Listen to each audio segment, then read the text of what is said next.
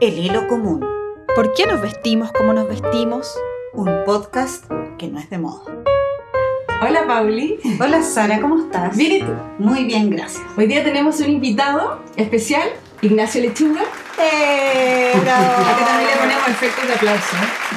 Eso que también lo hemos descubierto en este Sí. programa maravilloso que nos brinda eh, Steve Jobs de Mac. ¿Cómo estás, Ignacio? Bien. Bien. Muchas gracias por la invitación. Muchas gracias por venir a nuestro eh, humilde programa, pero hecho con mucho cariño. Exactamente. Sí. Ignacio, eh, en tu Instagram tú te defines como diseñador y sastre de profesión, profesor de alma y barman en tus tiempos libres. Queremos saber cuál es tu preparación o cóctel favorito. Eh, Dry Martini. Dry Martini. Sí. ¿Por qué el Dry Martini? Cu- Cuéntanos un poco, porque yo no cacho Sí, el Dry yo Martini. tampoco. ¿Cómo se...? Eh, ¿qué, es- qué elementos tiene? Una inyección de vodka o gin a la avena. Ya, Literalmente. O Ya. sea, Y la aceituna, ¿no? y la aceituna. ¿Qué que le, aporta, la aceituna? Aparte Eh, de la estética que se ve No, y el sabor. ¿Sí? El sabor. O sea, además yo voy, a veces relleno la aceituna con queso azul. Uh, qué rico. Eh, voy variando un poquito, o sea, a veces lo hago un poco más dulce, más seco, eh, pero es como y siempre mi se trago sirve, favorito. y siempre se sirve, perdón, en estas copitas así. En esa copa que es como abierta, ¿no es Sí, cierto? Muy fría, tengo mi copa siempre en el refrigerador en mi casa, entonces yo llego, está ahí, está mi aceituna, está todo listo para prepararlo.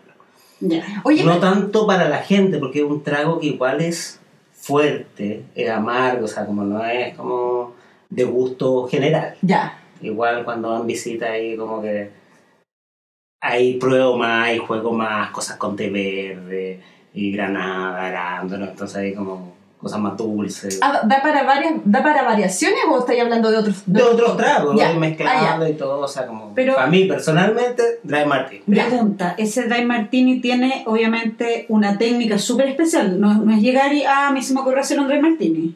Tienes Eh. que, ciertas cantidades, como la pastelería, Medir. onzas, de... Yo lo hago al ojo. Ah, ya. Ah, ya. Ya, y depende también de gustos, por ejemplo, yo sé que a mi hermano le gusta seco, seco, pero ya es como casi puro gin, tres aceitunas. Entonces yo ya sé más o menos los que van a mi casa, gustos personales, o gente que le gusta un poquito más dulce, o con el, el Gibson, que no es con aceitunas, sino con cebollita perla. Oye, ¿y se, ¿y se genera como un ambiente en torno en tu casa a la preparación de este, de este trago? ¿De este sello tuyo que es este trago? Eh, no solamente en los tragos, en general el aperitivo, el momento de, de comida o cena, o sea, como el aperitivo además frente al mar. Yo vivo en la playa, viajo todos los días a Santiago a trabajar. Mm, ya. Ah, mira, Entonces, qué interesante. O sea, yo sabía, porque como te sigo en Instagram, pero no, no me quedaba claro en la historia si era tu casa de descanso. no, yo viajo todos los días. Perfecto. Me vengo en bus, me levanto a las 5 de la mañana, tomo el bus a las 6 y un cuarto, y estoy en mi taller acá en Santiago a las 8 y media ya Perfecto. preparándome para partir clase o trabajando. Ya. y me devuelvo a las 9 de la noche. Entonces llego a dormir junto con el ruido del mar. Maravilloso. ¿Pero tú eres de, de, de región o no, eres de- yo soy de Santiago. Mira. Yo soy de Santiago, de los santiaguinos que siempre renegaba y decía, ¿cómo la gente puede vivir lejos de Santiago, lejos del ruido? Era como que no, no podía entender. O sea, gente que incluso se alejaba un poquito. Era, no, complicado. O sea, para mí estar lo más cerca del metro, cerca La del urbe. taller, claro. Como- Lo práctico. Lo práctico la urbe. Y me fui, pues. Llevo tres años ya viviendo afuera. Tienes una, una vista maravillosa la de tu casa, Eh. lo que se ve en, en Instagram. Sí, es muy, muy bonita. Muy eh, bonita. Debo decir que soy un privilegiado. Eh, soy un poquito ermitaño, ¿verdad? O sea, acá en el taller, como con los alumnos, creo que eres mi, Es tu, pues mi tu- cuota de, de de ver gente. eh, porque lamentablemente es poco lo que van los amigos allá. eh, fin de semana, si hay algún carrete, algo, una exposición. Digo, "Ay, quedarme en Santiago. La pienso dos veces. O sea, el viernes yo lo único que quiero es partir a mi casa, instalarme y no moverme. Oye, y retomando de nuevo un poquito, volviendo al tema del, del dry martini. ¿Te vistes de alguna manera especial para preparar ese trago? No, O para tomártelo. nada. ¿O para tomártelo? No, para nada. ¿No? O sea, eh, yo he ido cambiando eh, totalmente mi forma de vestir. Sí, ¿cómo es así? ¿Cómo así? O sea, en general yo, eh, cuando hacía clase en instituto, antes de tener como mi, mi escuela, me producía mucho más. Era como todos los días disfrazarse de diseñador. o sea, como preocupado de a ver qué me día, ah, no tengo No es el primer diseñador que me dice, Eh, diseñador de tengo- historia que me dice eso. como que, ah, tengo eh, clases con este curso y lo repito acá, no me puedo poner lo mismo. como que, eh, y ahora no es que me despreocupe, o sea, siempre hay un tema con la ropa, pero más que diseño con, con lo que me siento cómodo. Llego a mi casa y estoy en la playa igual. O sea, Claro. no voy a estar producido así como... No, pero, pero con lo que conversábamos con la Sara ayer, que, que conversábamos esto, debe ser complicado tomarse, que no sabíamos cómo se llamaba el nombre del trago, pero con pijama. Claro. Entonces nos imaginábamos... Ponte tú con pijama, ¿te lo tomaría o ya...? Porque a nosotros nos pasó que dijimos, no, yo no me tomaría O un sea, un pijama. 100%. O ¿Verdad? sea, Sí. los sábados en general eh, va gente a mi casa, almorzamos con más gente y todo, entonces como me levanto, preparo el, el cóctel, porque yo soy el encargado de como toda la parte cóctel, picoteo y todo, así como... Entonces, o terraza, en invierno adentro con la chimenea, preparar el, el espacio para este, para el, ¿cómo se llama? Para el- no solamente para el trago, para el espacio del aperitivo. Y para el momento. ¿no es cierto? Para el momento, la conversa rica, ¿no es cierto? Pero el- si estoy el domingo y estoy solo y estoy relajado, Y te quieres nada, Netflix, Martín. Martini, cañita, chao, o sea, como... o sea, no, no hay una cámara que uno la esté mirando, Claro, o sea, lo que como- pasa es que en, en- en el imaginario, claro, el, para mí, te lo voy a confesar, que también lo conversamos con la Sara, para mí el Dry Martini tiene esta, toda esta cosa como de los años 50, con el jazz, no sé, yo veo esa imagen y es Claro. claro, entonces el pijama no me, no me, no me cuadra, o un pijama muy bonito, me, me refiero así como eso, como algo más como de seda, me imaginario. Sí, pero uno no puede vivir No, eternamente sí, con sí, la sí. pantalla y la imagen y la cosa. Sí, O sea, todos necesitamos un día de... "Uf, No me quiero de levantar. más. O sea, Pero con tu Dry Martini... Es, es no- completamente tu tiempo libre. Claro, pijameando, pijameando. O sea, como, y uno podría decir, ah, no, que como pijama, cama, cerveza. Si a mí me gusta el Rey Martini, ¿por qué no? Obvio. Y me lo preparo igual, y relleno mi aceituna, y no sé, pues, eh, ocupo una cascarita de limón, prendo un encendedor y quemo un poco para que le dé otro sabor. Ay, qué o sea, bien. como que sí, sí, sí, lo ahí como, eh, le busco la cosita, ¿no es cierto? Qué Traigo- bueno. eh, el dry martini que es más, más seco también lo tengo en, en un spray, entonces a veces solamente le echo un spray a la copa. Ahí Ay, voy jugando con, con los sabores y variando que son muy sutiles, uno más o menos lo, lo Claro. entiende. Pero claro, ahí con pijama y camita nomás. Qué rico, qué rico. Oye, eh, bueno, además de esto de barman, también ya nos has comentado un poco de que vives en la playa y que disfrutas mucho el tiempo libre. Pero ¿qué otras cosas más te gusta hacer en esos tiempos? Uf, qué, qué difícil. Eh, la verdad, Ir a la playa. No voy mucho a la playa. Ya. O sea, vivo en la playa, tengo la playa al frente, o sea, como que es cosa de, veo desde mi cama el mar, desde el living el mar, desde el comedor el mar, o sea, como salgo a la terraza, es un, es un privilegio, Mm. ¿no es cierto? Eh, estamos en un país de costa, o sea, pero igual es un privilegio, pero como de ir a la playa, instalarme en la arena, como... No, yo en mi terracita, hace como menos gente, yo soy bien ermitaño, eh, y soy bastante sencillo de, de gusto, o sea, como eso, un libro, una película, o sea, como... eh, sí, cero pega. Ya, eso O te iba a preguntar, no.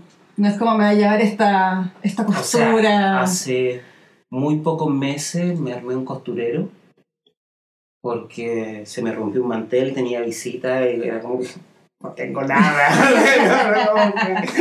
Así como era como el típico costurero de casa de playa. Claro, o sea, donde como que una aguja media oxidada, Obvio, así como media que dije. Media no, gruesa, ahí sí. como que me llevé algo, y Ya. como trato de no llevar nada, eh, ni siquiera, bueno, además yo tampoco soy mucho de estar revisando desfiles o viendo cosas y todo, no me da mucho tiempo. Entonces, y en la casa no voy a estar haciéndolo. O sea, como trato de... Es tan poco el tiempo que uno tiene para uno, algo que fuera de pega y todo, o sea, como que trato de, de despejarme. O sea, sí, hay momentos que eso lo he hecho siempre y no, no hay caso por mucho que me digan.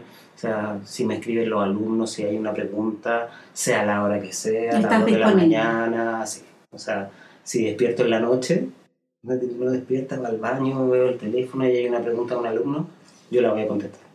Oye, Ignacio, y llevándote, hablando de alumnos, llevándote un poco a tu, a tu, al pasado de cómo llegaste a estudiar diseño de vestuario, estuvimos leyendo por ahí que partiste en psicología, En psicología, si no me equivoco, y cómo llegaste a estudiar en la escuela de diseño de vestuario. Eh, ¿Casualidad? Pero tú cuando eras, eras adolescente, joven, ¿tuviste algún contacto con la... ¿Te llamaba la atención vestirte de alguna manera? Siempre me gustó la ropa, pero tampoco era así como ¿Obsesivo? obsesivo. Ya. No, me, ¿Te gustaba vestirte? me gustaba vestirme. Todos mis hermanos somos iguales, somos cuatro. eh, y siempre fuimos muy preocupados como de, de la imagen, de la ropa. Chaperos, en el Que, fondo, sí, que viene mi mamá. O sea, mi mamá desde que yo recuerdo, o sea, todos los sábados, peluquería. Entonces íbamos con ella en esa época al, centro, eh, peluquería, de ahí se iba a comprar ropa, entonces era como una rutina, o sea, mi mamá siempre anduvo impecable, o sea, como... Y de ahí todos salimos igual. y...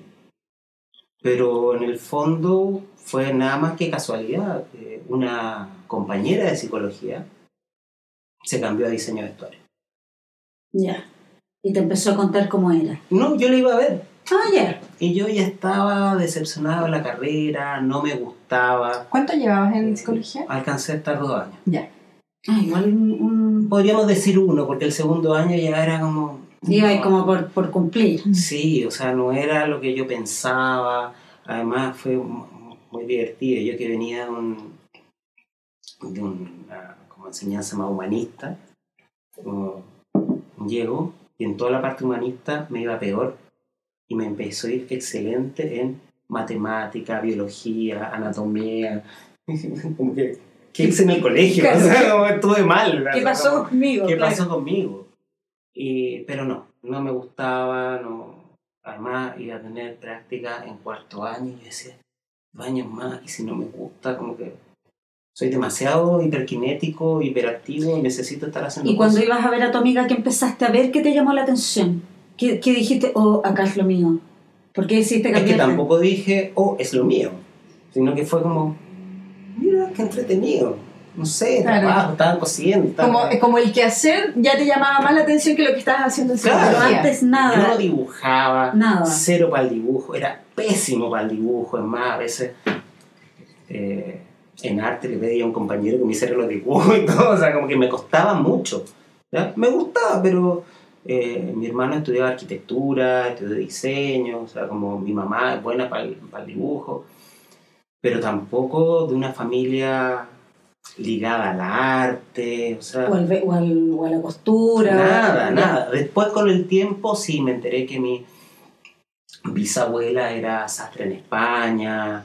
Sea, Después uno se va enterando Claro. de esas cosas. O sea, tenía unas tías que cosían, pero, pero nada. O sea, yo no tuve ningún, desde chico, Claro, de, de, de tu familia nuclear, padre, de madre, coser, hermano. diseñar, dibujar, cero. Pero fue, mira qué entretenido esto. Me quiero salir. Algo tenía que hacer. Tenía que aprovechar que mi- mis papás me podían pagar cómo- una carrera. ¿Y cómo fue eso cuando llegaste donde tus papás y le dijiste, "Mm, psicología no es, me quiero cambiar? Eh, bastante simple. Yo soy el menor de cuatro. Los Ya. tres anteriores ya se habían cambiado. Entonces fue como, ya, ok. Como, Bueno, ya. ya, como que ya, ¿qué vamos a hacer? Como, sí, era como vestuario. Ah, sea, dijeron. Sí, como que, ¿por qué? Ya. Porque claro, si uno ve al niñito que está eh, No, y- cosiendo, y dibujando. años como atrás que- también de haber sido es como O sea, era poco común. Braulio hablando- contaba en esa época. Braulio también, no, no sé si tú conociste a Braulio Vélez. No, con Compañero. Braulio trabajé con Claro. él, todos fuimos compañeros, o sea, viví un tiempo en mi casa, o sea, fuimos muy amigos. Eh, pero en esa época era de partida carrera maricones, una carrera que ni se sabía que existía. Claro. O sea, cuando yo entré, jamás pensé que había una carrera de diseño de vestuario.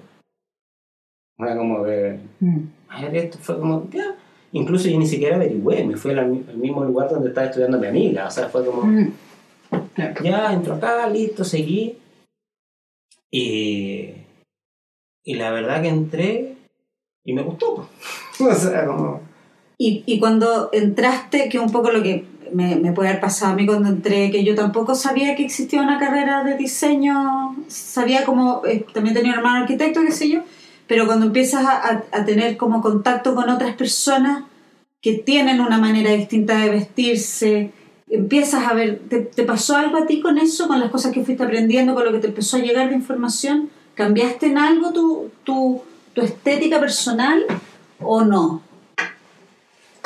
mm, creo que no. O sea, como estética personal, no. Como que siempre te decía, me gustaba la ropa, o sea, siempre como jugando con cortes de pelo, cosas. Ya, pero o sea, había, como- había algo. Sí, había. Pero tú eras más algo. cuando tú de camisa o de polera. Camisa. Camisa. Siempre fuiste de camisa. Sí, siempre he sido de camisa. Yo creo que por eso partí haciendo camisa. Perfecto. Eh, pero sí me cambió la cabeza y yo creo que no cuando estaba estudiando. ¿Fue después? Fue cuando, después. cuando empezaste a hacer clases. Eh, sí. Ahí como que creo que fue mi, mi mejor época de estudio, podríamos decir. Ah, eso, entra- eso es potente. Cuando uno entra, y es lo que yo le digo a los alumnos, eh, que muchos se, de repente se trauman o, oye, estamos, no, no entiendo bien. eh, digo, sí es difícil. Esto no es una, una cosa fácil, yo hago la parte técnica, hago la parte de moldaje, confección, o sea, se necesita como entender mucho, eh, practicar mucho. ¿ya? Y, y es difícil. Mm. Entonces yo entré, claro, a uno le pasan algo que nunca ha visto en su vida. Porque yo cuando estudiaba Mm. psicología, hay referente, en el colegio uno estudia muchas Sí, cosas, claro. entre matemática, eh, filosofía, psicología, todavía está, como que uno va repasando y Sí. profundizando. Está como incorporado a, a Sí, las mallas. pero acá- mm. que Claro. yo jamás me Claro. senté en una máquina, o sea, jamás tomé una aguja, nunca vi un patrón, o sea, entender cómo era el cuerpo humano. Y eso ni siquiera en, cuando salí, lo estoy viendo ahora, o sea, después de 20 años trabajando, de repente se me pierde la ampolleta y digo como que, oh, era eso. Eh, pero es muy difícil, entonces te- me- me iba muy bien, me iba muy bien, salí con, con buen promedio, eh, el último año lo hice becado, me gané una beca, eh, pero cuando salí y empecé a trabajar, dije, ¿por qué me iba bien? Si no entiendo nada, Mm. o sea, como que no sé nada, Mm. no me funcionaban las cosas, eh, tenía que devolver plata. eh, Te hacían encargo y no podía ir y no me funcionaba, porque Ay, claro, uno trabaja con un sistema súper cuadrado, con un maniquí estructurado, pero cuando llega Y un maniquí sin movimiento. además. sin movimiento, cuando Mm. llega la señora que es súper pechugona y es gordita o tiene un... O son más quebrados, ponte tú de espalda. y Tienen escoliosis los dos, sí, Claro. la, la, la postura y, y esa cosa que a uno le dicen, ya, párate derecho para hacer la prueba. No, bien derecho, bien derecho. La persona no anda así. Claro. la vida, ¿ya? Mm. Y la posición del brazo, y incluso lo que uno hace, si uno mueve los brazos más hacia atrás, más hacia abajo. o sea, Sacar un libro de una biblioteca. O sea, ese movimiento. todo, todo, o sea, como... Todo. Y además, a uno le enseñaban lo que se estaba usando en la época. O sea, yo entré el 93, más o menos. O sea, todo era muy suelto. Y ahora todo es muy ajustado. Entonces, como que el, el sistema tampoco es abierto a decir, Claro, no era como una cosa más genérica, era como muy... muy... Era así, las cosas no empezaban a funcionar y uno decía, pero qué cambio. Y sufrí mucho cuando empecé a hacer clases. Porque enseñaba lo que a mí me habían enseñado y no funcionaba y era, pucha, ¿qué le digo al alumno? O, sea, que- como- que- o sea, si eso es lo que yo sé. Y ahí me puse a estudiar y como tratar de entender. Igual tú, tú partiste haciendo clases con re- en, en la parte como de, de moldaje, Yo de... partí haciendo ayudantía. Fui como el ayudante eterno porque hice eh, figura humana. A pesar que no me gustaba el dibujo y que era malo, eh, empecé a aprender y partí siendo ayudante de dibujo. O sea, raro. Hice tres años ayudante, no, como cuatro años de ayudante de figura humana. ¿Ya había salido de la, de la universidad No, cuando.? no, estaba ya. todavía, estaba en tercero. Eh, hice taller 1, taller 2, taller 3, eh, moldaje industrial, y de ahí seguí y me quedé en un curso de moldaje y en un curso de confección, y ahí empecé a avanzar y ya me quedé como haciendo clases. Perfecto. Pero te fuiste especializando en eso, en el tema del moldaje. ¿Te, te fue naciendo naturalmente ese.? Yo creo que en, ¿Por- por como toda mi carrera, o sea, como que se fue dirigiendo por casualidad, fui llegando ahí, eh, me gustó, empecé a hacer, dentro de las ayudantías también yo hacía un apoyo para los alumnos, para los de eh, cuarto año, que necesitaban cosas especiales, entonces yo estaba ahí y era como, ¿qué, qué hago? O sea, llegaban cosas distintas, raras, eh, que no era lo que a mí me habían enseñado y ahí tratar de estudiar. Y es difícil porque no hay información, porque los textos son súper antiguos, no explican bien, entonces era como Claro, lo que... un autoaprendizaje de hacer, hacer, hacer. Si llegaba alguien, yo llegaba a mi casa en la noche, lo hacía, probaba y trataba de entender por qué, por qué no había funcionado. Claro, porque finalmente yo, yo siento que en la parte que, que tú te empezaste a, a des- empezaste a desarrollar tiene mucho cruce con el diseño industrial. Finalmente es un cuerpo en volumen. Entonces, eh, en, en plano todo puede funcionar bonito, pero llevarlo a las tres Mm. dimensiones, pues las cosas cambian. po. Y, y más encima con, Y en movimiento. como con materialidad blanda entonces eh, y en movimiento, entonces es una locura. Por, Claro. por eso es súper técnico-matemático, se podría decir. y De la además tecnicidad, hay ¿cachai? otra cosa que es fundamental, que es el gusto personal. O sea, el gusto del cliente.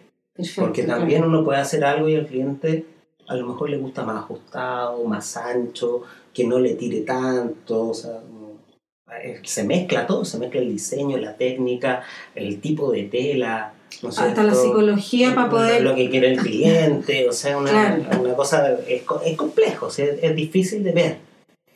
Entonces, me costó, o sea, me costó esa parte, como, pero me fui dirigiendo eso y seguí haciendo clases ahí, me quedé donde yo estudié, que fue en la Universidad Vicente Pérez Rosales, que ahora es del INECAP, hasta que ya empecé a hacer más lo- eh, diseño, empecé a trabajar y dije, no, ya me retiro, me dedico a lo mío.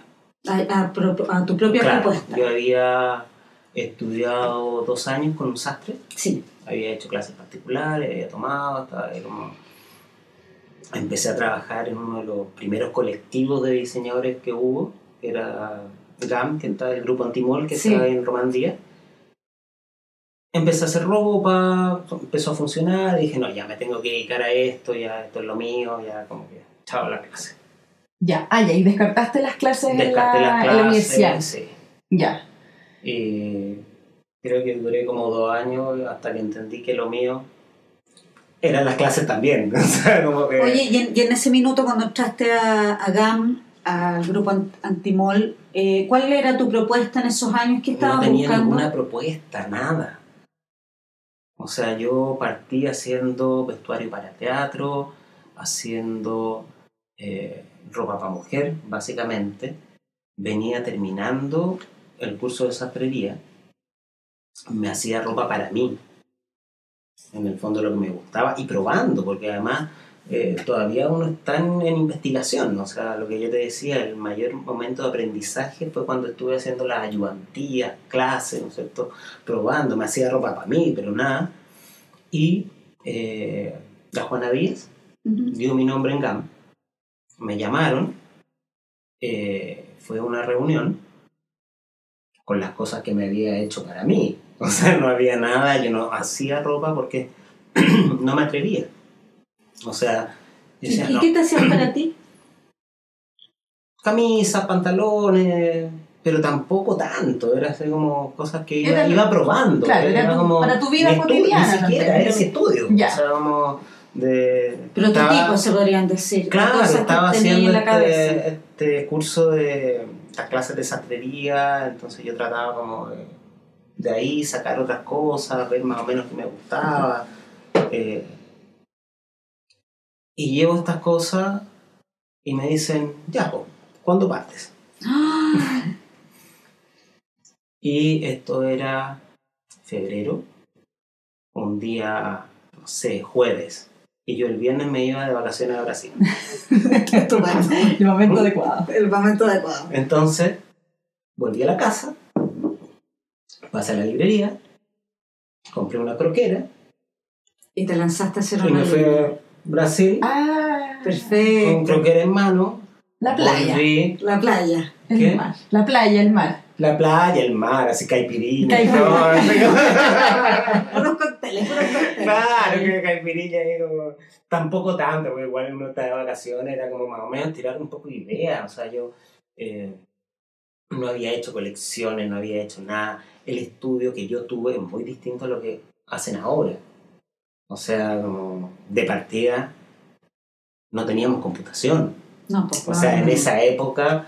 Eh, oh, se me está cayendo el carnet. No, Ah, te preocupes si yo soy de tu misma generación. Claro, o sea, todo, todo a mano. Claro, todo llegó, a mano, llegó fichas final. técnicas a mano.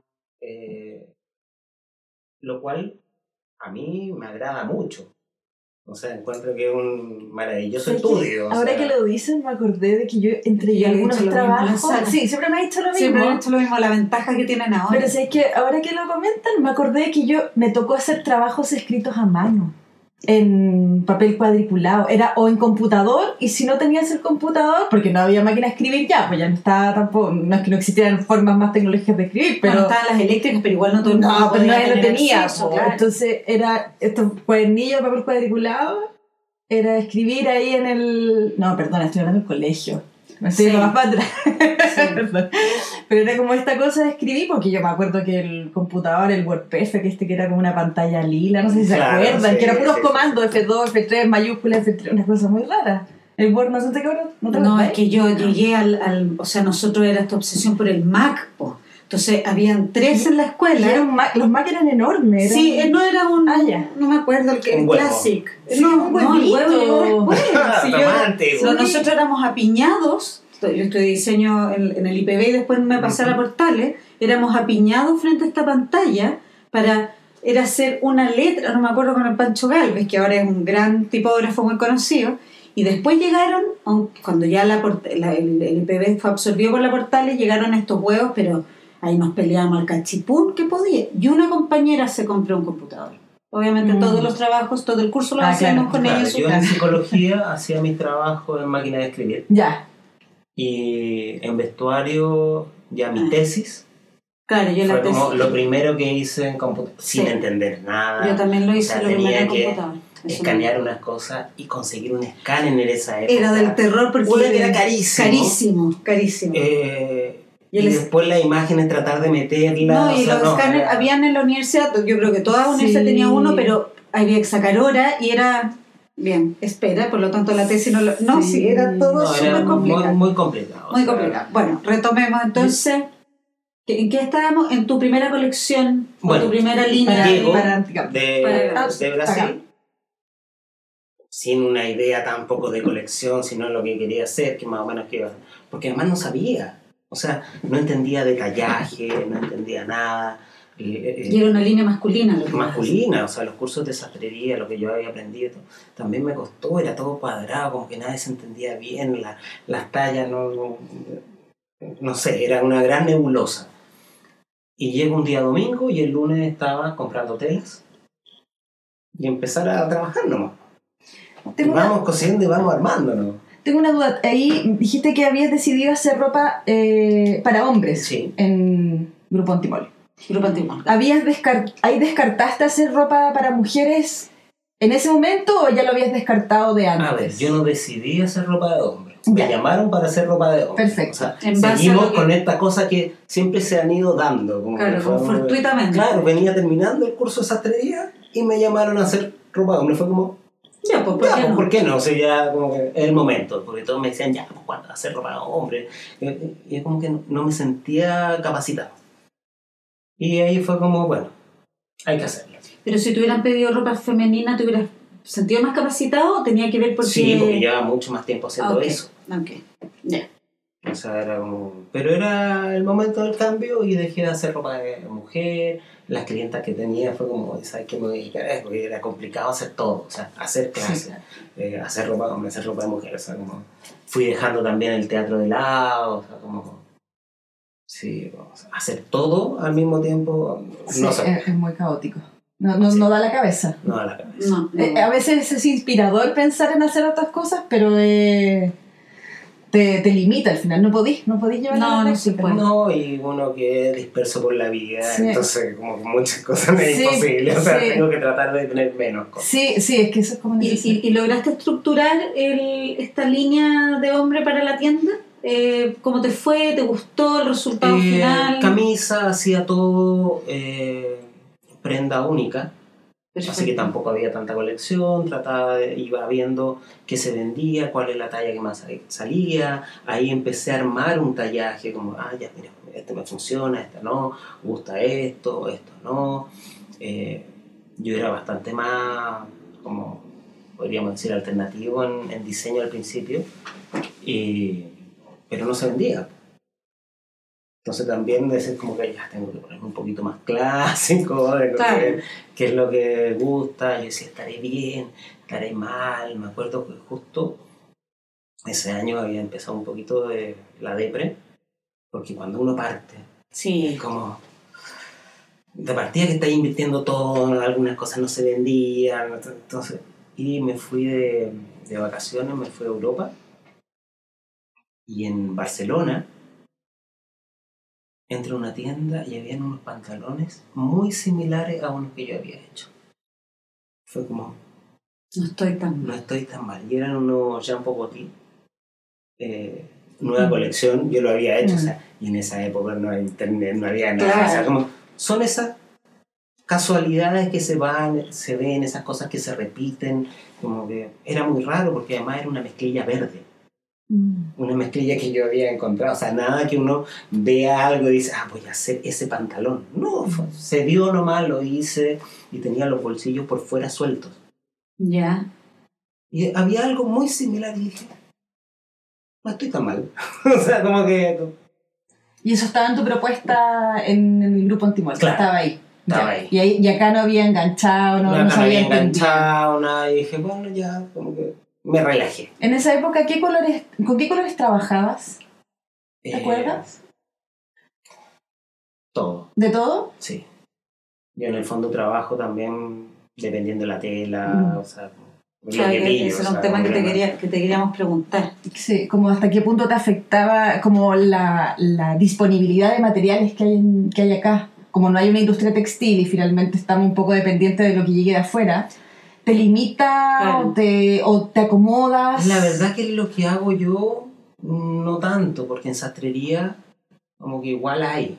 ¿Y a los Mm. alumnos ves, ves que se compliquen con esta cosa que les cuesta encontrar telas para trabajar?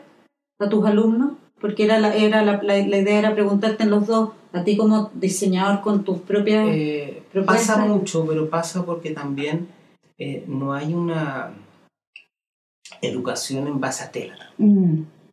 Ah, eso O es otra cosa que faltaría en el... Como no, no tienen actualmente eh, como un curso que les hable acerca de O sea, sí, textiles. sí hay textiles y todo, pero creo que la relación que existe con la tela. Ya. O sea, porque, eh, yo veo muchos alumnos que llegan de diferentes partes, ¿no es cierto? Y en general siempre se trabaja haciendo el diseño. Perfecto. Se hace el diseño, ¿no es cierto? Se hace un mockboard, ¿no es cierto? Ya referente y todo, se llega a esto, está el diseño maravilloso, boceto increíble, pintado y todo. Vamos a buscar la tela. Cosa que yo nunca he entendido.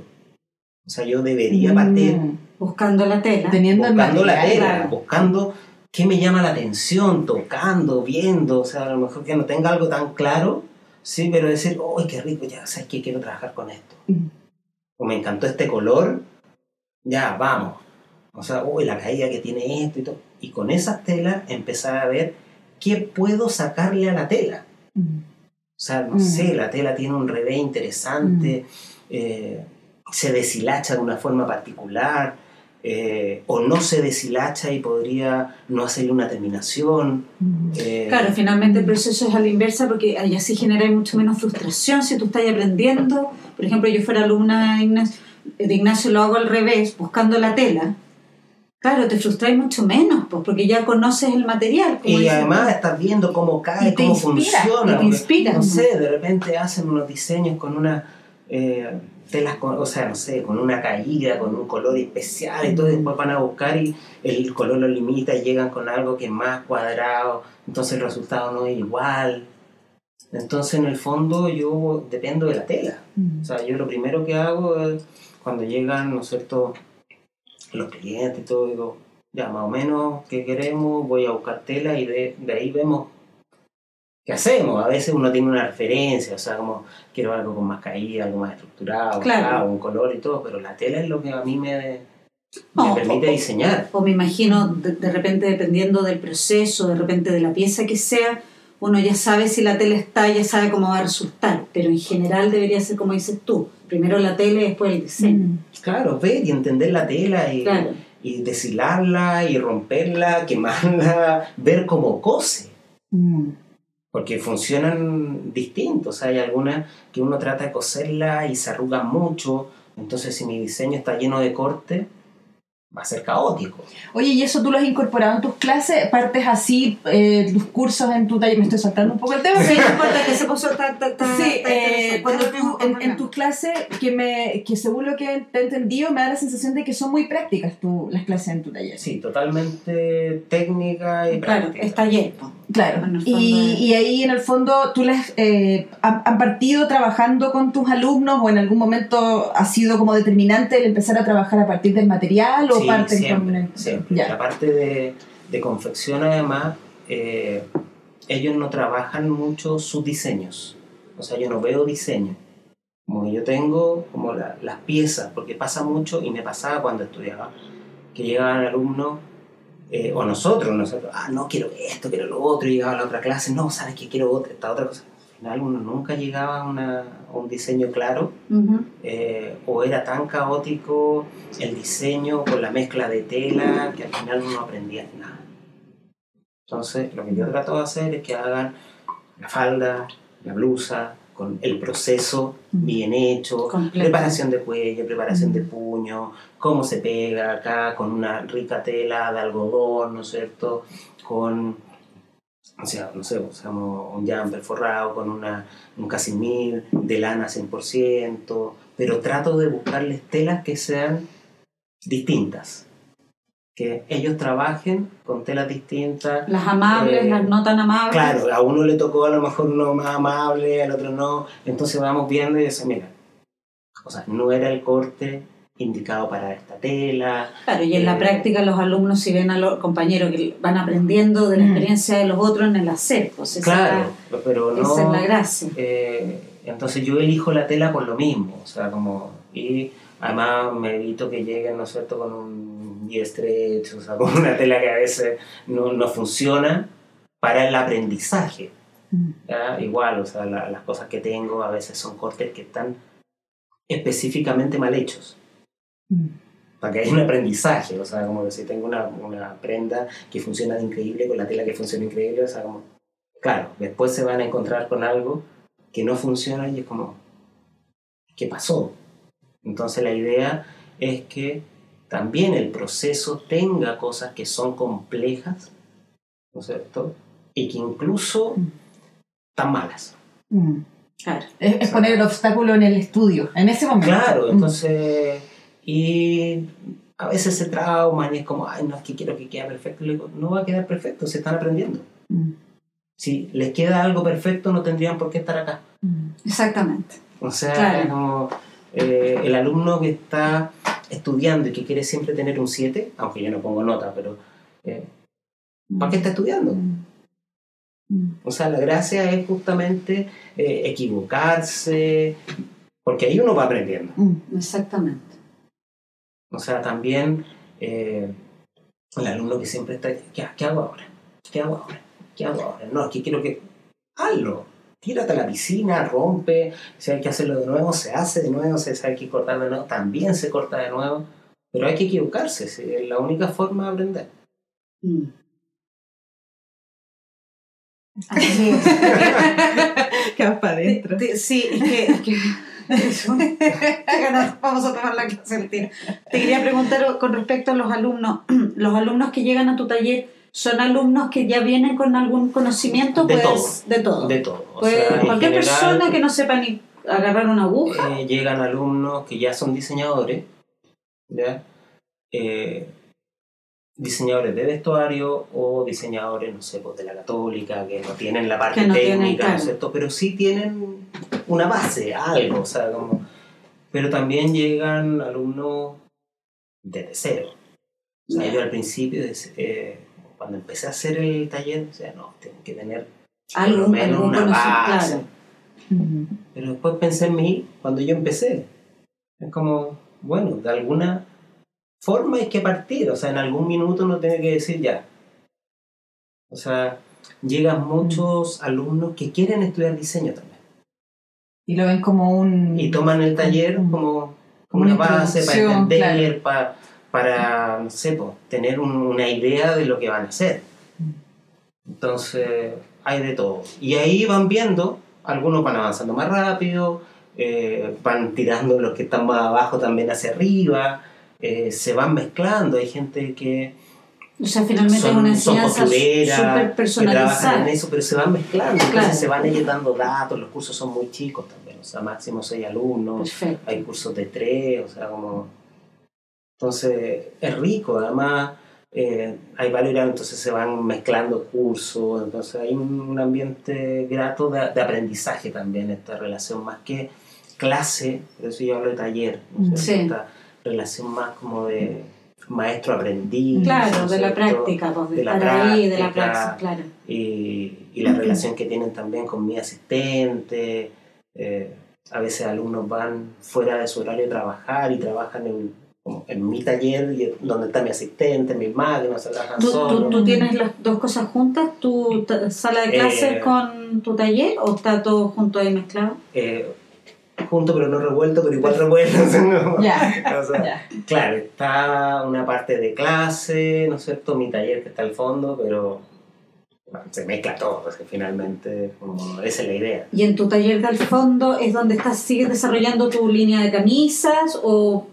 Hago bastante poca ropa. Ya. ¿ya? O sea, ya no entrego en tienda, entonces no hago líneas, así como hago más a pedido. ¿Por qué dejaste de entregar en tienda?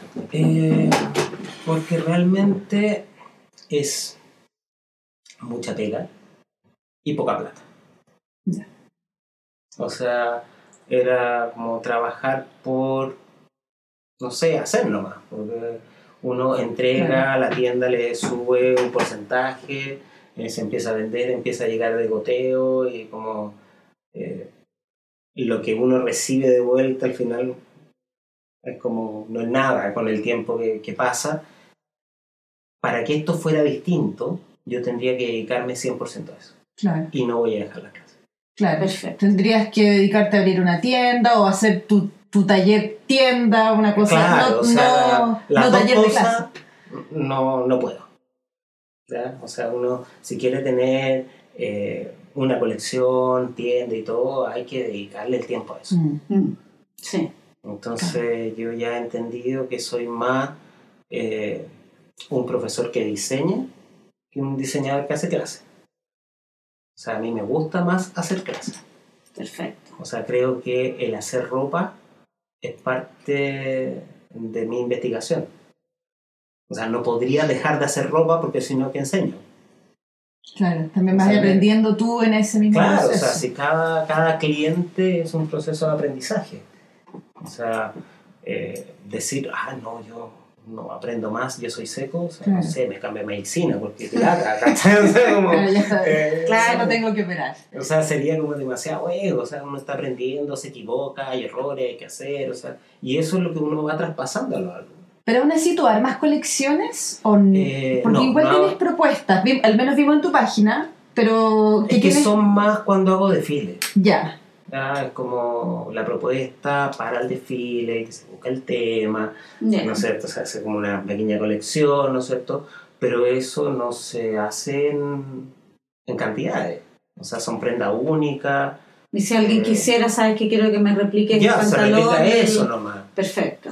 ¿ya? Pero además son prendas que en general no se venden tanto.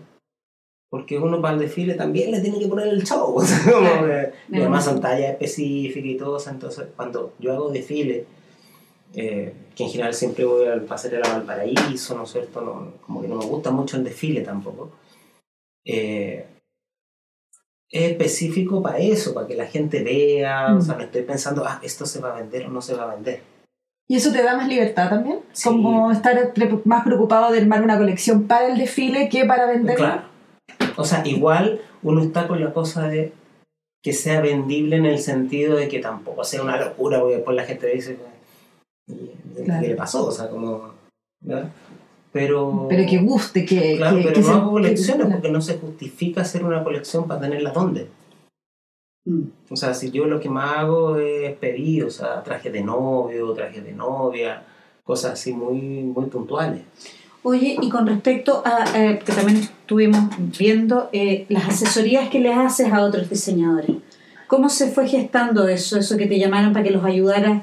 ¿De qué manera? ¿De, de, Eh, pues, cosas técnicas que no les resultaba, por ejemplo, estoy una pinza o la caída no era perfecta? ¿Cómo, cómo llegaron a ti o cómo se fue dando Yo ese, creo que necesidad, esa asesoría que, que pero necesidad también mía. O sea, tenía mi taller montado, necesitaba generar más movimiento, necesitaba darle pega a mi asistente que tuviera ahí, como que la- las cosas que llegaban no eran suficientes. Mm, Y se dio la casualidad y fue como, ya, pues, ¿Por qué no? ¿por qué no? ¿Ya? Si finalmente eh, es entretenido trabajar. con Sigues otra aprendiendo además. en. Es eso. muy complejo. Mm. O sea, ahí como Pero te ha tocado decirle a algún diseñador, a un par, decirle, no, con ese imposible lo que estás pensando, como, en el- como, de- como enseñarle finalmente. No, no, no, no, ¿No? acá no hay una enseñanza, es como uno es un equipo técnico que Perfecto. trata de solucionar, o sea, es como, sí, eso es imposible, pero no el diseño es imposible. Ya, es O quizás sea, con oye, ese acá deberíamos cambiar el Mm, cuello, claro. hagamos esto, o sea, como, y tratar de meterse y, y sacarlo, o sea, como, ya, esta es la forma, esto, eh, podemos hacer esto, te, te recomiendo hacer esta pinza, Ya, o este corte, pero eh, es eso, o sea, o sea, si fuera como es imposible, ya. como, mejor no hacerlo. Claro, en el O fondo sea, hay hay que cosa- ver cómo hacerlo. Perfecto. Tal vez no va a ser exactamente igual, Claro, bueno, a eso, a eso, me, a eso me refería. pero sí con los que trabajo más y más tiempo ya hay un, un aprendizaje, entonces cada vez pasa menos, porque ya están poniendo la pinza donde va, o sea, como- entonces eh, es un proceso de aprendizaje mutuo y es muy difícil meterse en la cabeza del otro. Eso es lo más complejo. ¿En qué etapa llegan a, a hablarte del diseño que quieren hacer? ¿Llegan con un boceto, con una idea? Cuando, ¿cómo, ¿Cómo funciona esta De todo, hay gente que está, está haciendo su colección y llegan con una prenda específica, eh, como bien eh, en pañales, ¿no es cierto? Eh, a veces son imágenes o, no sé, muchos referentes, es como un referente de manga, un referente de cuello.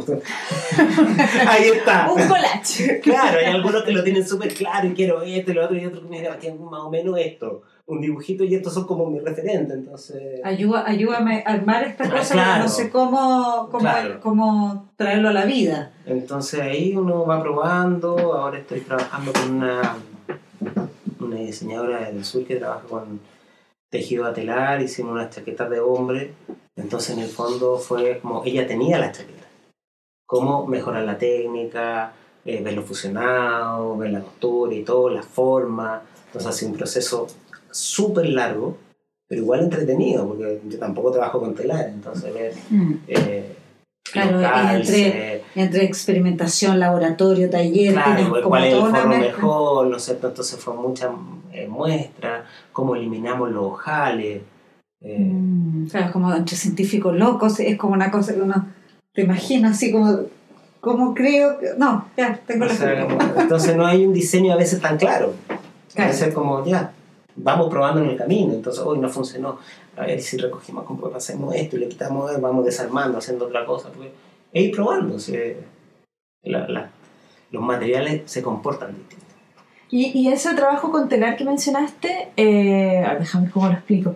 Pero, eh, ¿se entrega, te, entregan, ¿te entregan piezas hechas, armadas, o a partir de lo que vas No, la descubriendo? tela completa. tela tela. completa, no es como que tú dices, ya, necesito que la pieza tenga más o menos esta forma No, y no, no, después de ensamblamos. ahí yo saqué el patronaje, vimos el, el escalado, los moldes, eh, y se armó, se cosió cuál es el forro adecuado, todo. Pregunta, que ¿te acuerdas que la pensé ayer? La diferencia entre molde, moldaje y patronaje. ¿O es lo mismo? Mira, yo en cuanto a terminologías, no soy muy eh, docto. Ya, Ya, no, Hay es, gente que es bien cuadrada y esto se dice de tal forma. Creo que es lo mismo. Es hay gente que la- habla de patronaje y yo a veces también hablo de patronaje o a- a- Hablas de hablo moldaje, de moldaje, porque en el fondo uno habla de un patrón y también hablamos del molde. Claro. O sea, acá en Chile siempre se hablaba de molde, Ujú. afuera siempre se hablaba más de patrones. Ah, verdad, claro. Como burda. Patrones burda. Sí. Claro. Oye, tú mencionado que trabajas con un asistente en tu taller. Eh, una y ahora viene otra más en camino. Ya, y en- Eso fue como Sí. Estoy esperando un asistente. Oye, pero eh, ¿qué, qué hacen en, en concreto tú- los asistentes contigo? Aparte de hacerme bullying. Me imagino, me imagino. Eh, todo. Cortan, cosen, ayudan en las clases. Sí. Ya. Sí, o sea, como Y tienes mano derecha 100%. Y terminas haciendo como una escuela con ellos porque finalmente tienen que moldarse. ¿Cachai? Eh, sí, o sea, yo tenía una asistente que fue alumna mía que estuvo Es- mucho tiempo. Eh, Es que y que se ahora ya no está y ahora está haciendo clases y Ah, tiene su taller y Perfecto. todo. Entonces, ahora estoy con un asistente desde el fines del año pasado. Y sí, me ayudan en, en la guía, vamos viendo materia, eh, si hay que hacer molde. eh, porque en el fondo yo cada día estoy haciendo menos. A mí me cuesta mucho sentarme en una máquina. Ya, ¿y eso por qué? porque es muy difícil estar como viendo una cosa, la otra, la clase, esto, como que para sentar, tenés que tener el tiempo, sentarte, hacer, ¿no es cierto? Entonces como que Claro, me imagino que estar al frente de la máquina es como estar en una especie de trance. porque- tenés que estar ahí, Sí, dar estar ahí, tiempo, o sea, como- que no es sentarse y coser dos minutos. Claro. Es la relación de todos con las máquinas, pues también para ti con, cuando estáis Sí, diseñando pues yo en trance. Entonces yo voy como dando indicaciones, o sea, Claro. reviso, voy viendo, como uno además disperso por la vida, es como Sí. entre hacer aseo en el taller, o sea, como ir ordenando. Esa, esa dispersión es, es exceso de pasión igual. La, la dispersión Sí. es mucho exceso de pasión. totalmente de como, ah, acuerdo como- con eso. como yo encuentro que a veces más que control es deseo de, de participar en las distintas cosas que componen tu... Es que no es de, no sé si es deseo, pero es que eh, yo delego mucho, o sea, no me tendría sí, claro. ¿No es cierto? O sea, Sí, po. eh, pero eh, se ríen porque siempre dicen, eh, hablan de el tío del aseo, el tío del casino, Pero- el tío constructor, porque de repente estoy en una escalera arriba contando una cosa, como que... Claro, si el taller es, es una casa Exactamente. y hay que mantener y pasan 10, 15 personas al día y que se usan las cosas y hay que estar eh, pendiente que si está el papel eh, para los moldes, si está el tecito, el cafecito, Estás coordinando mucho. eh, si está lista la guía que vamos a sacar, eh, el, viene el cliente a la prueba el otro día, entonces ya que estamos haciendo y hay que poner esto, y que no, hay que meter lo otro, llegó eso, como... Entonces es difícil llegar y empezar a trabajar y hacer Mm, claro. eso, Mm, claro, entrar en ese trance. entrar en ese Eso trance. es Exacto, difícil. Estamos, Oye, pero de, mm, eh, de- respecto a lo que a cuando hacías o trabajabas más en los en camisas o en, en chaquetas, ¿hay alguna prenda que te haya gustado más hacer? ¿Hay alguna prenda que te guste mucho, en la que te guste mucho trabajar? O que tal vez no la deleyes tanto, que te guste, no, esta, esta la hago yo. Eh, esta chaqueta la hago yo, este pantalón no. ¿Hay alguna prenda que te guste mucho? Los abrigos me gustan mucho. Ya. fue, fue desafiante lograr entender cómo eh, estructurar un abrigo la primera vez. Eh, todo es desafiante. Ya. Pero O me sea- imagino que las camisas las hace ya con los, o sea, las puede No. estructurar con los ojos cerrados. No, no, ¿No? hace muy poco que la entendí. ¿En serio? Sí. ¿Cómo? ¿Pero en qué sentido la de entendiste? ¿Cómo? entender. O sea, ¿qué pasa? Yo aprendí a hacer camisa, ¿no es cierto? El, el molde o el patrón de la camisa eh, no me funcionaba, el que a mí me enseñaron. No te No, funcionaba. me quedaba horrible, entonces como que, ah, ya, hacía uno. Le voy a subir un poquito más acá, voy a ajustar acá, como que, no sé, debo haber hecho 10, 15, Hasta lograr el calce perfecto. el calce perfecto. Entonces, ¿qué hice? Escalé. Tenía todas las tallas y de ahí, no sé, pues le cortaba un poco manga y todo. Pero el desafío era, toma la medida y hago una de nuevo. ¿Cómo llego a eso nuevamente sin esas 20 pruebas? Claro, O sea, como llegó la fórmula perfecta. Eh, a mí me enseñaron un torso de camisa o de blusa, porque cuando me enseñaron mujer lo mismo. Una manga y un cuello.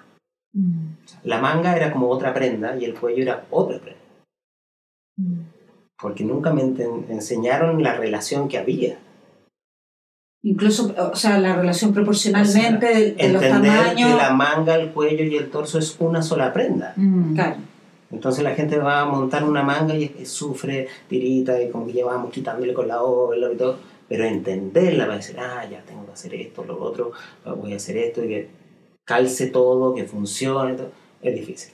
Y eso no lo logré hace mucho tiempo atrás. Y me imagino que los abrigos deben ser aún más complejos, ¿no? O, o se mantienen en complejidad. Eh, no, los abrigos, la- los trajes, o sea, hacer un traje es muy complejo. Los fusionados, la entretela, eh, todos los armados que llevan adentro, Los bolsillos. muchas cosas. ¿Te acuerdas que tú tenías una O sea, el, pregunta? el abrigo me gusta porque el abrigo me gusta como prenda, o sea, va más allá la de... cantidad de piezas. Las piezas, ¿Te sí. acuerdas que ayer lo vimos? Sí, eso? sí, conversábamos ayer el tema de, de, de cuántas piezas eh, componen una prenda. Por ejemplo, en el caso de una camisa, no son solamente mangas, como tú dijiste, mangas, torso, cuello, son muchas piezas Sí, que vaya haciendo bolsillo, calzar. puño, tajalí, canesú, eh, no sé, una prenda puede llegar a tener 40, 50 piezas. Mm. Entonces, es Sí, complicado. mí- Cuando uno además tiene que escalar las 50 piezas, Exacto. eh, yo lo hago a mano, no Sí. lo hago en un computador, Sí. nada, me ¿Y, gusta. qué, y qué pasa con respecto, Mm. per- perdón Sara, con respecto a esto? Se escala, qué sé yo, pero obviamente cuando llega una clienta particular que es pechugona, acinturada, eh, eh, esas piezas obviamente la morfología va a ir cambiando. Bueno, que ahí se hace el molde especial, que por eso yo no repito diseño, o sea, trabajo para la persona. O sea, se parte pensando en el cliente, no en un diseño. Claro. O sea, tengo que ver la, la morfología, o sea, si es pechugona, si tiene mucha cintura, si tiene...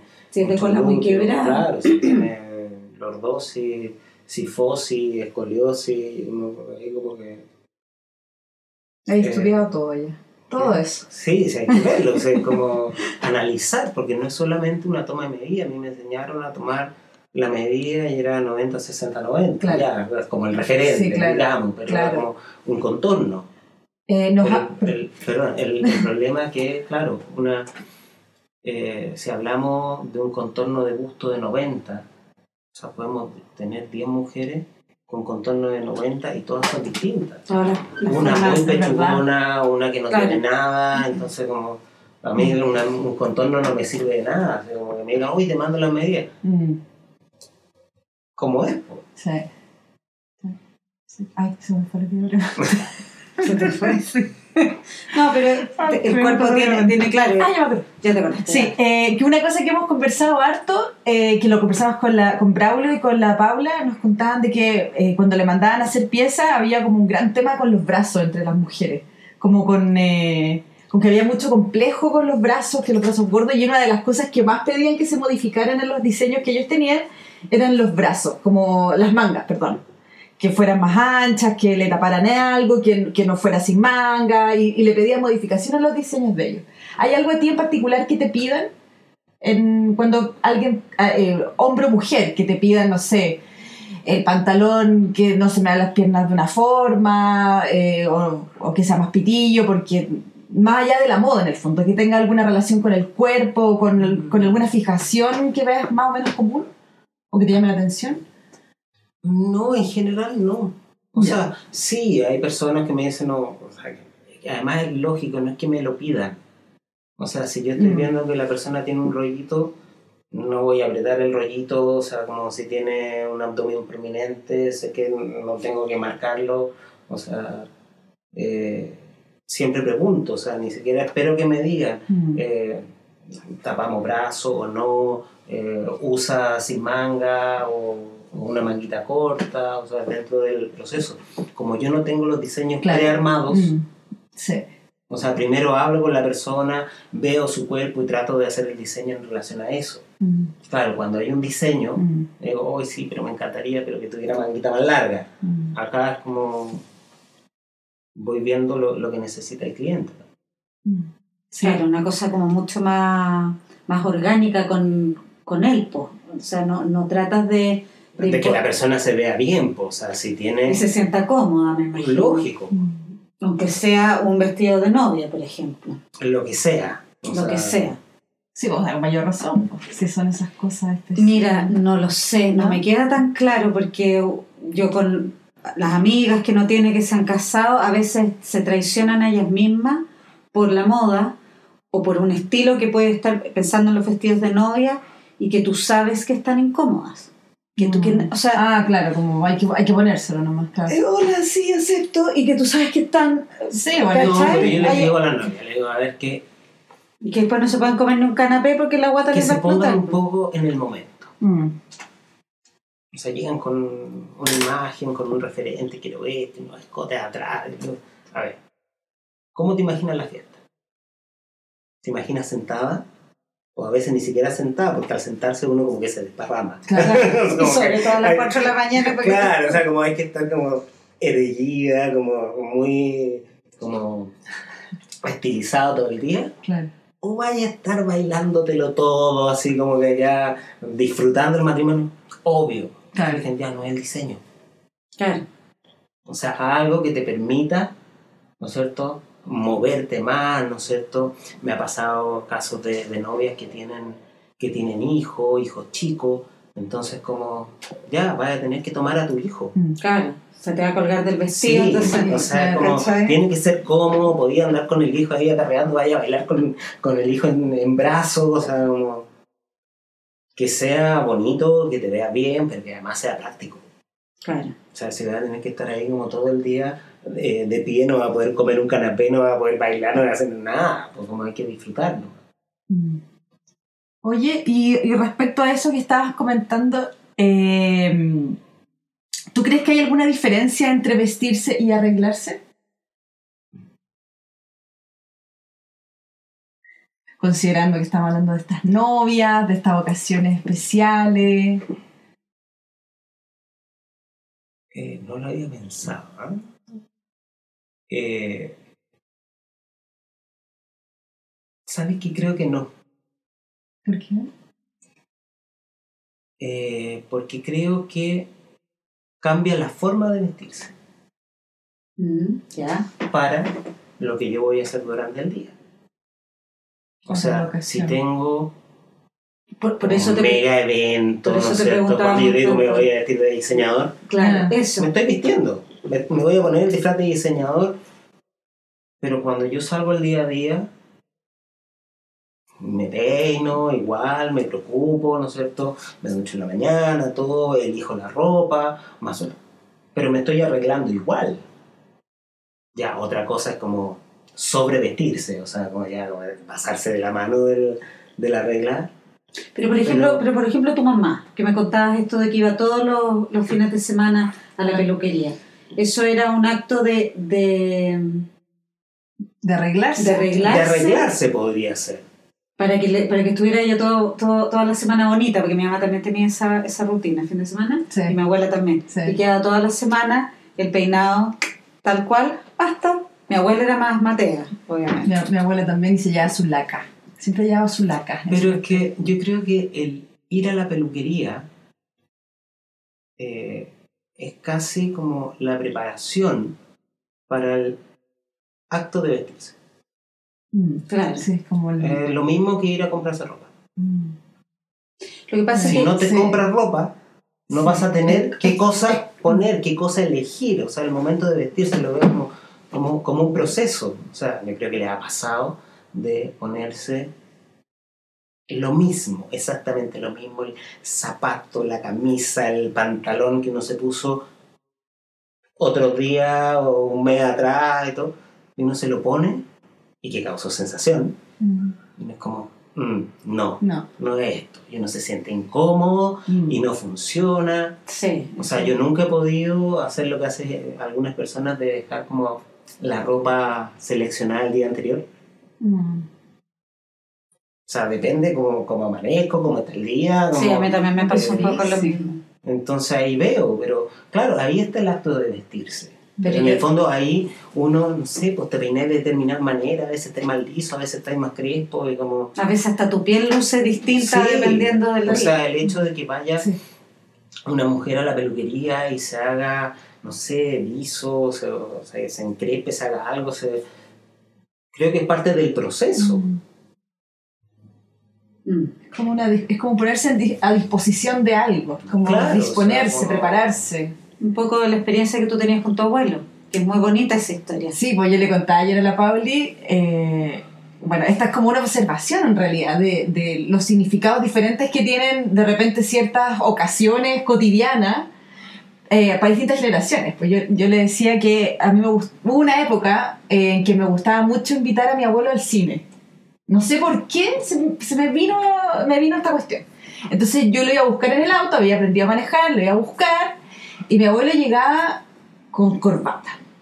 Se subía con corbata, camisa, chaqueta, eh, muy perfumado, muy arreglado. Esto era ir al cine a las 7, al cine Hoyts, no, no, no, era, no era nada que no fuera algo cotidiano para mí.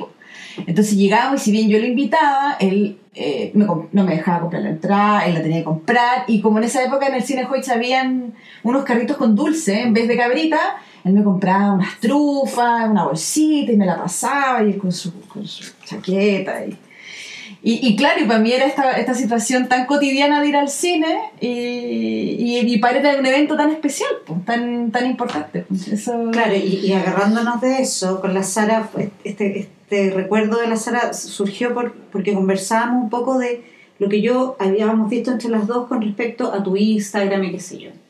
Y a mí me da esa sensación de que tú tenías esa cosa como antigua. Echémosle la culpa quizás al, al, al trago, que yo me quedé. Pero tu casa, sentíamos que habían una, que parte de tu, de tu oficio como, como profesor y todo, quizás porque, estu porque estuviste con un sastre estudiando, no sé, pero a mí me evocas pasado, me, me evocas estas cosas como tradicionales, me lo confirmas con esta cosa que acompañabas a tu mamá a la peluquería con tus hermanos. Entonces hay, un, hay, un, hay una pincelada de una historia pasada que tú traes porque haces camisas, porque estás Mm. en el mundo de, de la exactitud. Entonces, quería saber eso, si había algo de eso. O sea, claro, si tú me preguntas vestirse, Porque no- arreglarse, porque- para mí el vestirse es, es como lo mismo. claro, O sea, porque no preparáis piscola, eso es lo que yo le decía a la, a la- puede ser que sí, pero tu trago insignia... pero va a ser en, una, Y no- y no- en un vaso bonito. y, y o sea, no, vomitas, Claro. y no haces poleras, haces camisas. haces camisas, Que- gustan los abrigos. que tienen que, que, que yo siento que generan como las personas a, eso íbamos con lo de mi abuelo. Sí, ya, ahí, me está, perdí. ahí nos enganchamos. Esto de como de dignificarse, como de pararse frente al Pero mundo sí, de una manera O sea, bacán, ¿cachai? Como... no me vas a encontrar nunca, eh, no sé, pues, como con el buzo pijama comprando en el supermercado. Claro. O sea, hay mucha gente que, no Sí. sé, pues el domingo, el sábado, no se ducha, se Sí. pone el buzo, parte, o sea, como... No, yo me, me arreglo igual, por eso digo, me, arre- me visto, ya el, el hecho de vestirme, ya es un arreglar, entonces... eh, mi nana se- siempre se ríe porque eh, salgo del súper y me dice, ¿y a dónde va? Al súper. Y tan arreglado. Y digo, bueno, pero sí, es mi ropa. Como, Mm, eh, o sea, yo no uso buzo. claro. O sea, si uso buzo es para hacer deporte. Mm. Claro que sí, pues claro, para la ocasión, pues, para Claro, o esa sea, ocasión en particular. Eh, les dije antes que yo era más relajado ahora que vivía en la playa. Pero relajado, eh, entre comillas, o sea, como le decía que yo no me pongo buzo y voy al supermercado el fin de semana, o el buzo pijama, o sea, cuando uno se levanta, como Sí, no se ducha, se pone el buzo y sale a comprar, o sea, como- o sea, yo me tengo que duchar, arreglar, o sea, Mm. ahí está, por eso para mí la, la diferencia no está, para mí claro, perfecto. vestirme es Mm. toda una preparación, además es un, Un ritual, eh, comenzar un, un nuevo día. O sea, es Mm. como,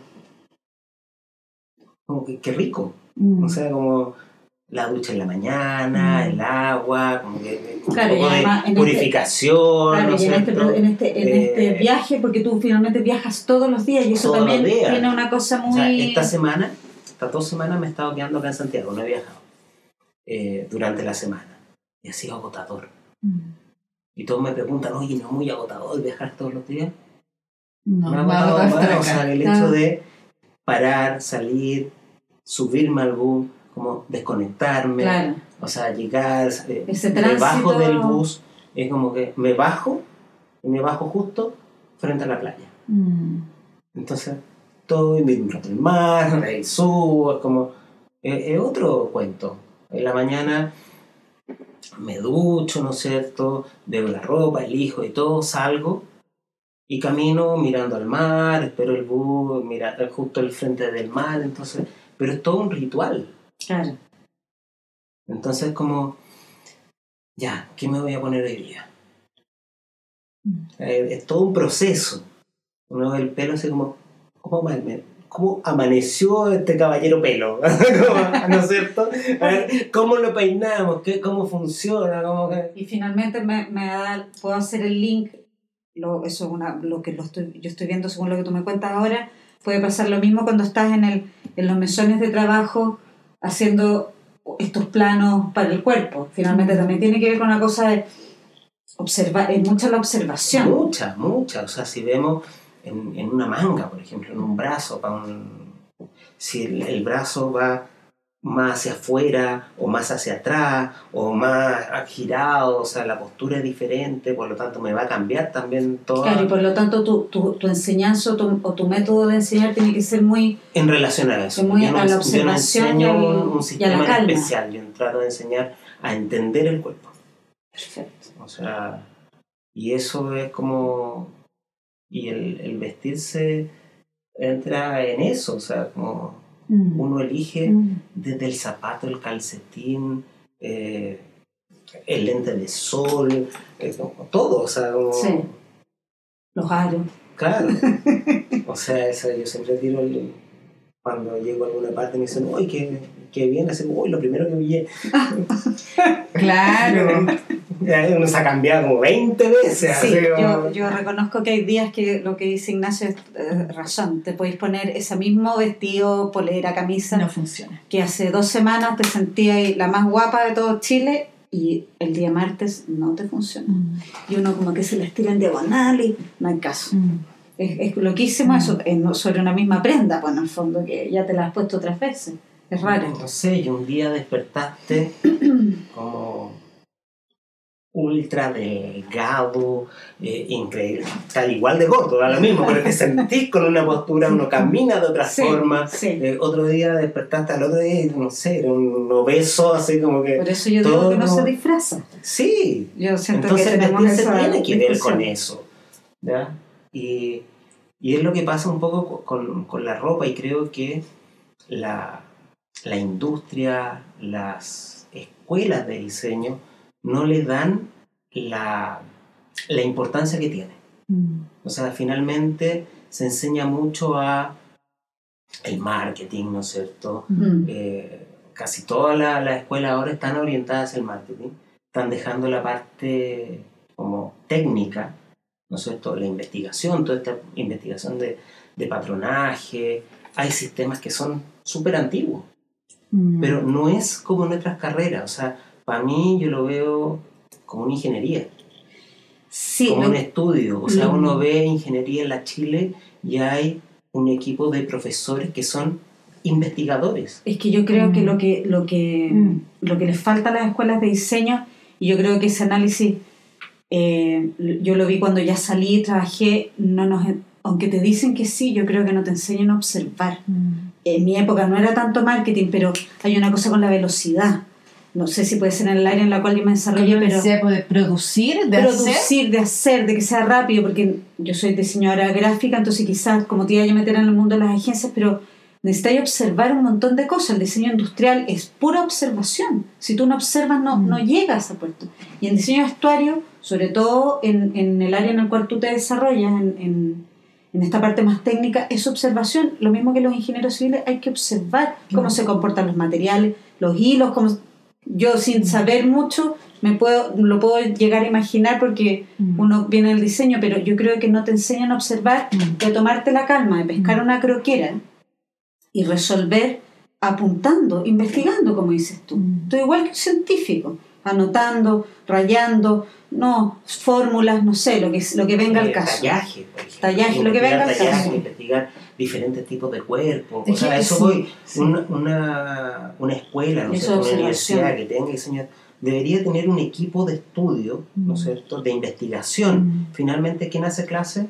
El profesor, el diseñador que trabaja, que llega, que enseña. Hay una pauta, pero enseña más o menos lo, lo que él hace, pero no hay una cosa clara. Uno sale, a mí me escriben Una especie de laboratorio. eh, y- claro, de alumnos, ex alumnos, gente que me conoce por Instagram, por Facebook, todo. Oye, tienes un tallaje de esto, tienes. un-". En general, yo no entrego porque una cosa le digo ya, pero eh, ¿qué sistema va a usar? Porque un tallaje depende de cada sistema. Mm. O sea, ¿qué, qué, qué va a hacer? Para mí no existe un tallaje universal, uno lo Mm. define. Mm. Mm. O sea, yo hago mi tallaje, yo, ¿no es cierto?, veo qué, qué es lo que quiero. O sea, de partida tú vas a comprar ropa y puedes encontrar una 38, una 40, una 42, una 44. Exacto, sí. En tiendas distintas, Sí. es como difícil decir yo, Yo, yo soy esta talla. claro. Es, es difícil entonces, encasillarse en eso. Es súper Mis complicado. tallajes son abiertos, o sea, no sé, la talla 38 es como con un contorno de gusto desde ya 82, 86. Pero bueno, bueno tú, pues. Tú ves más o menos cómo te armas tu tallaje. Mm. ¿ya? Pero no hay gente que esté investigando, Mm. gente que esté... Y es lo que yo hago, o sea, cuando no estamos haciendo ropa, así como a un cliente especial, estamos con, con mi equipo eh, investigando, generando materia, generando la guía, que es un, Una un tema, o sea, como... Además, yo siempre digo, o sea, hoy le vamos a agregar una cosita, Mm. 40 páginas, Claro. al tiro, porque- Una nota al pie. Claro, y vamos, se van, han ido evolucionando la guía y todo, porque vamos probando. Y cuando uno dice, ya, en la materia, bajar entre 1 y 3 centímetros. Uno tiene que probar y hacer la maqueta Mm. Con 1, con 1,5, con 2, Porque de con uno 2,5. A 3 centímetros parece que no es nada, pero, es un Pero mundo. es que uno tiene claro. que decir, bueno, ¿cuándo? Claro. ¿Ya? A mí, yo aprendí, ¿no es cierto? Y eh, las pinzas eran de 2 de profundidad, espalda, en la falda de 8 a 10, delantero de Mm. 12 a 14. Mm. ¿Pero por qué? O sea, dependía del día. Ahí uno me dice, ah, ya un 10, 12. Claro. Pero entender qué va a pasar si le pongo de 2, si le pongo de 3, si le pongo 12, si le pongo 12,5, qué relación tiene. O sea, yo siempre como que ya, acá vale 0,3 y me quedan mirando es como, ¿0,3? Sí, 0,3, como tal, es como... Claro. Porque en 0,5 va a ser mucho, Claro. 0,1 es muy poco. Mm. Entonces, pero uno tiene que probar, o sea, no es como, ya, dale de esto a esto y como, ¿cuál es el resultado? ¿Qué es lo que va a pasar? ¿Se va a generar más volumen o no? Entonces, ese proceso también es largo. Entonces, con, con mi asistente estamos ahí, estamos cambiando la guía, van cambiando todos los años. O sea, la, la nueva versión así va, va aumentando eh, y va, va puliéndose en eh, la información, lo que uno va aprendiendo y también en cómo la ven los alumnos. O sea, porque yo estoy, veo como la... como que, "Mm, mira, como que le costó ver esto, tengo que explicarlo de otra forma. O explicarlo de cuatro formas distintas. O sea, hay una materia, no sé, que se explica con texto, con imagen, Mm. Porque todos la, la ven diferente, ¿no es cierto? Otra que es como imagen con texto. Claro, una especie de infografía. Claro, y una vez estaba, no sé, analizando y todo, y empiezo como a hacer un punteo en, el, en la pizarra solo, así como... Y resulta que me salió un mapa conceptual.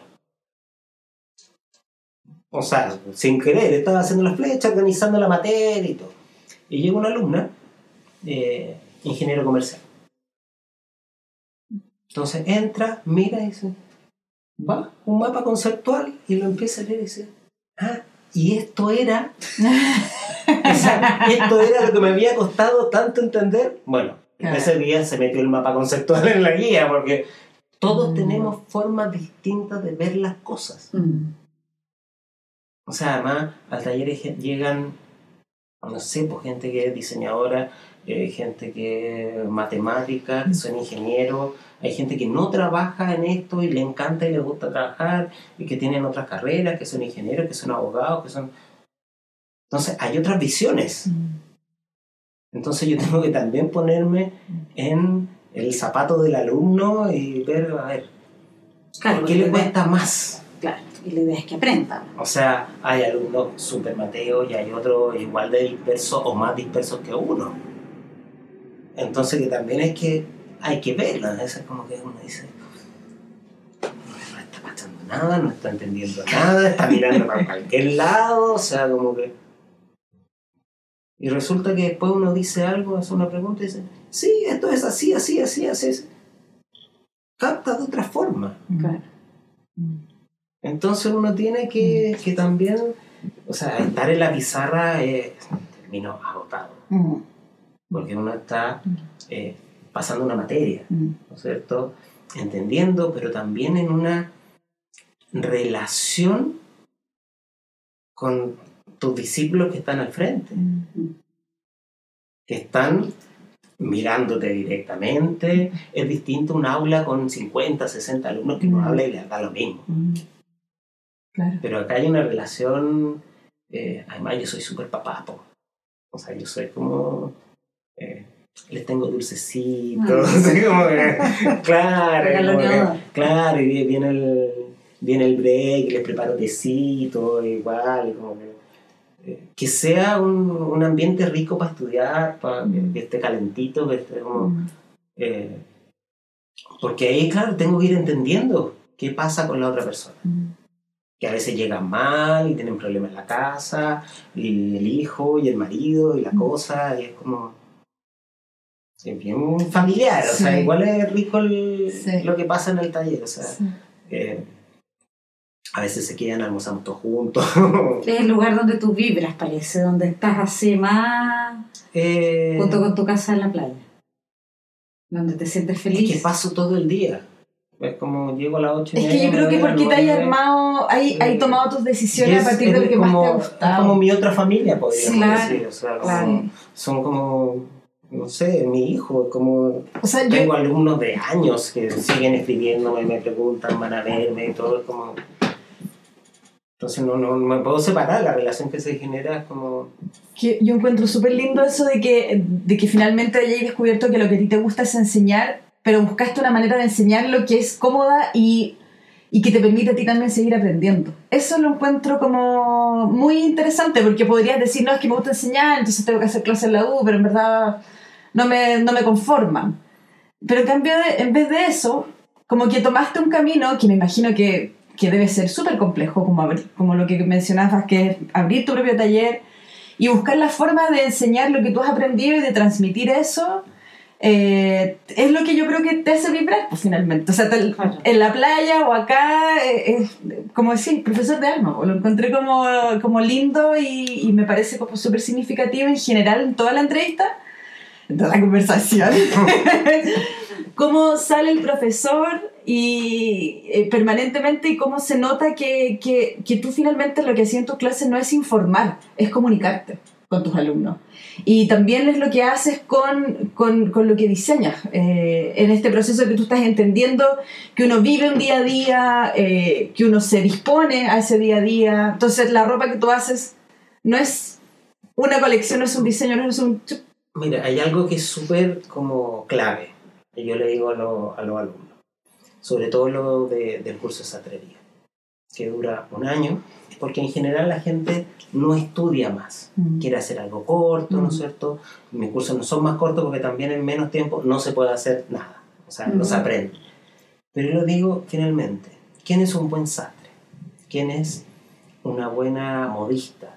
¿No es cierto? Es alguien que creció entre hilos. Si vemos los sastres, que acá hay poquito y todo, era como el hijo del sastre, ¿no es cierto? Claro, heredó el Eh, oficio. eh, heredó y empezó a hacer, llevaba como 20 años estudiando finalmente, una educación informal, ¿no es cierto? Eh, o la modista que llegaba y tendía y te cortaba hacia el ojo. O sea, claro, lleva 20 años mejorando ese ojo, ¿no es cierto? Puliendo. Y yo trato en un año de dar la mayor cantidad de información. Entonces le digo, no te puedo entregar una guía que sea copiar-pegar. O sea, tengo que darte todas las herramientas y seguramente te va a equivocar y todo, pero lo que yo no quiero es que tengas que estar 20 años echando a perder, no Mm. entendiendo nada, por lo menos en ese año dar la mayor cantidad de herramientas para que no te caigas tanto, Exactamente. ¿ya? No te aseguro que vas a salir como una modista, porque es imposible. O sea, Claro, entonces porque- requiere mucho tiempo.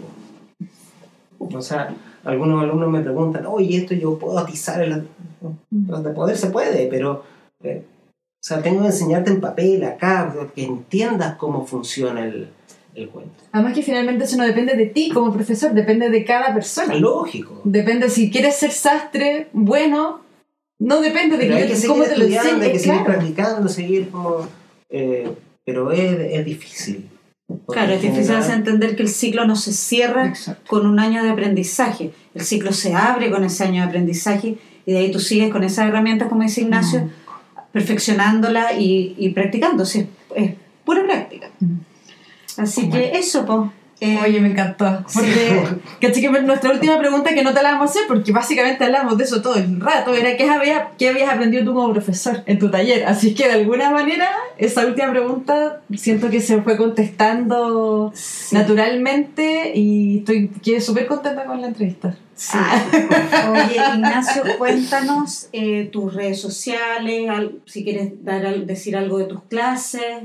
Eh, redes sociales, el taller Lechuga en Instagram, que es como la del taller. Eh, Ignacio Lechuga, que es como la personal, impersonal, no sé, ahí donde aparecen los, los traguitos, toda la cosa. Soy que como que- pública. claro, o sea, como pública privada, porque sí, finalmente privada. a uno como que a la gente también le gusta saber qué pasa fuera del taller. Eh, Facebook, eh, el taller Lechuga también, Ajá. que también es como del taller. Y Ignacio Lechuga, que también es otra, como más, una cosa más mezclada. Eh, los talleres son anuales, parten en abril, terminan diciembre entre comillas, porque también me largo. El taller es bien... La idea es que sea un taller escuela, o sea, que el alumno puede ir en otro horario a trabajar, que se mezclen cosas, eh, que hay. Es abierto, ¿no? Sí, a veces van en su horario y después van en otro horario y van repitiendo. A mí me, me gusta que se generen cosas, Ujú. o sea, que pasen cosas. O no sé, pues ahora hay unas alumnas que están con, con un proyecto y van en la noche a trabajar al taller mientras yo estoy haciendo otra clase, entonces las voy ayudando, las voy guiando, o sea, como eso es rico, empieza a generar una energía eh, diferente, más que llegar a una clase que ahí está, Mm. como, O sea, eres más maestro en realidad. ¿qué es lo que me gusta? Que ser, ser maestro. Relación antigua. maestro-aprendiz, ¿no es Mm. cierto? Esta cosa más que una clase, como... Y por eso renuncié a la, a la universidad donde el programa, la nota, esto como... Claro, sí. supeditado a una, a una, Una institu- una Claro, yo también hay un programa, pero les digo, bueno, esto va a depender de cómo vaya, vayan avanzando y si de repente el curso, no sé, se dirige a otra parte, bueno, Mm. vamos para allá. Mm. O si sale una conversación interesante. eh, hoy día, no sé, estas semanas surgieron muchas alumnas que son costureras y que tenían problemas de cómo cobrar, cómo hacer esto, o, o- o tiempo. Conversarlo, conversarlo con los pares finalmente. Mm. Sí, eso es súper importante. O sea, eso no se enseña en ninguna parte, o sea, como que qué mejor que trabajar con o conversarlo con un profesor, con un diseñador, Mm. con tu compañera que también es costurera y que tiene el mismo problema, o sea, como que vamos generando cosas eh, como distintas a, a una clase formal. Y las clases son dos veces a la semana, de cuatro horas. Igual son, son larguitas, Mm. así como un horario en la mañana, que es de 9 a 1, un horario en la tarde de 2 a 6, y el de sastrería que en general en la noche que es como de 7 a 10 y media. Y está ubicado acá en... Eh, mata con Vicuña Perfecto. a dos cuadras del metro, o sea, bastante Súper fácil de llegar. súper Excelente. asequible. Ya pues, un gusto y nos vemos en un próximo capítulo. Muchas gracias, Ignacio. No, Muchas gracias a gracias. ustedes por la invitación. Muchas gracias.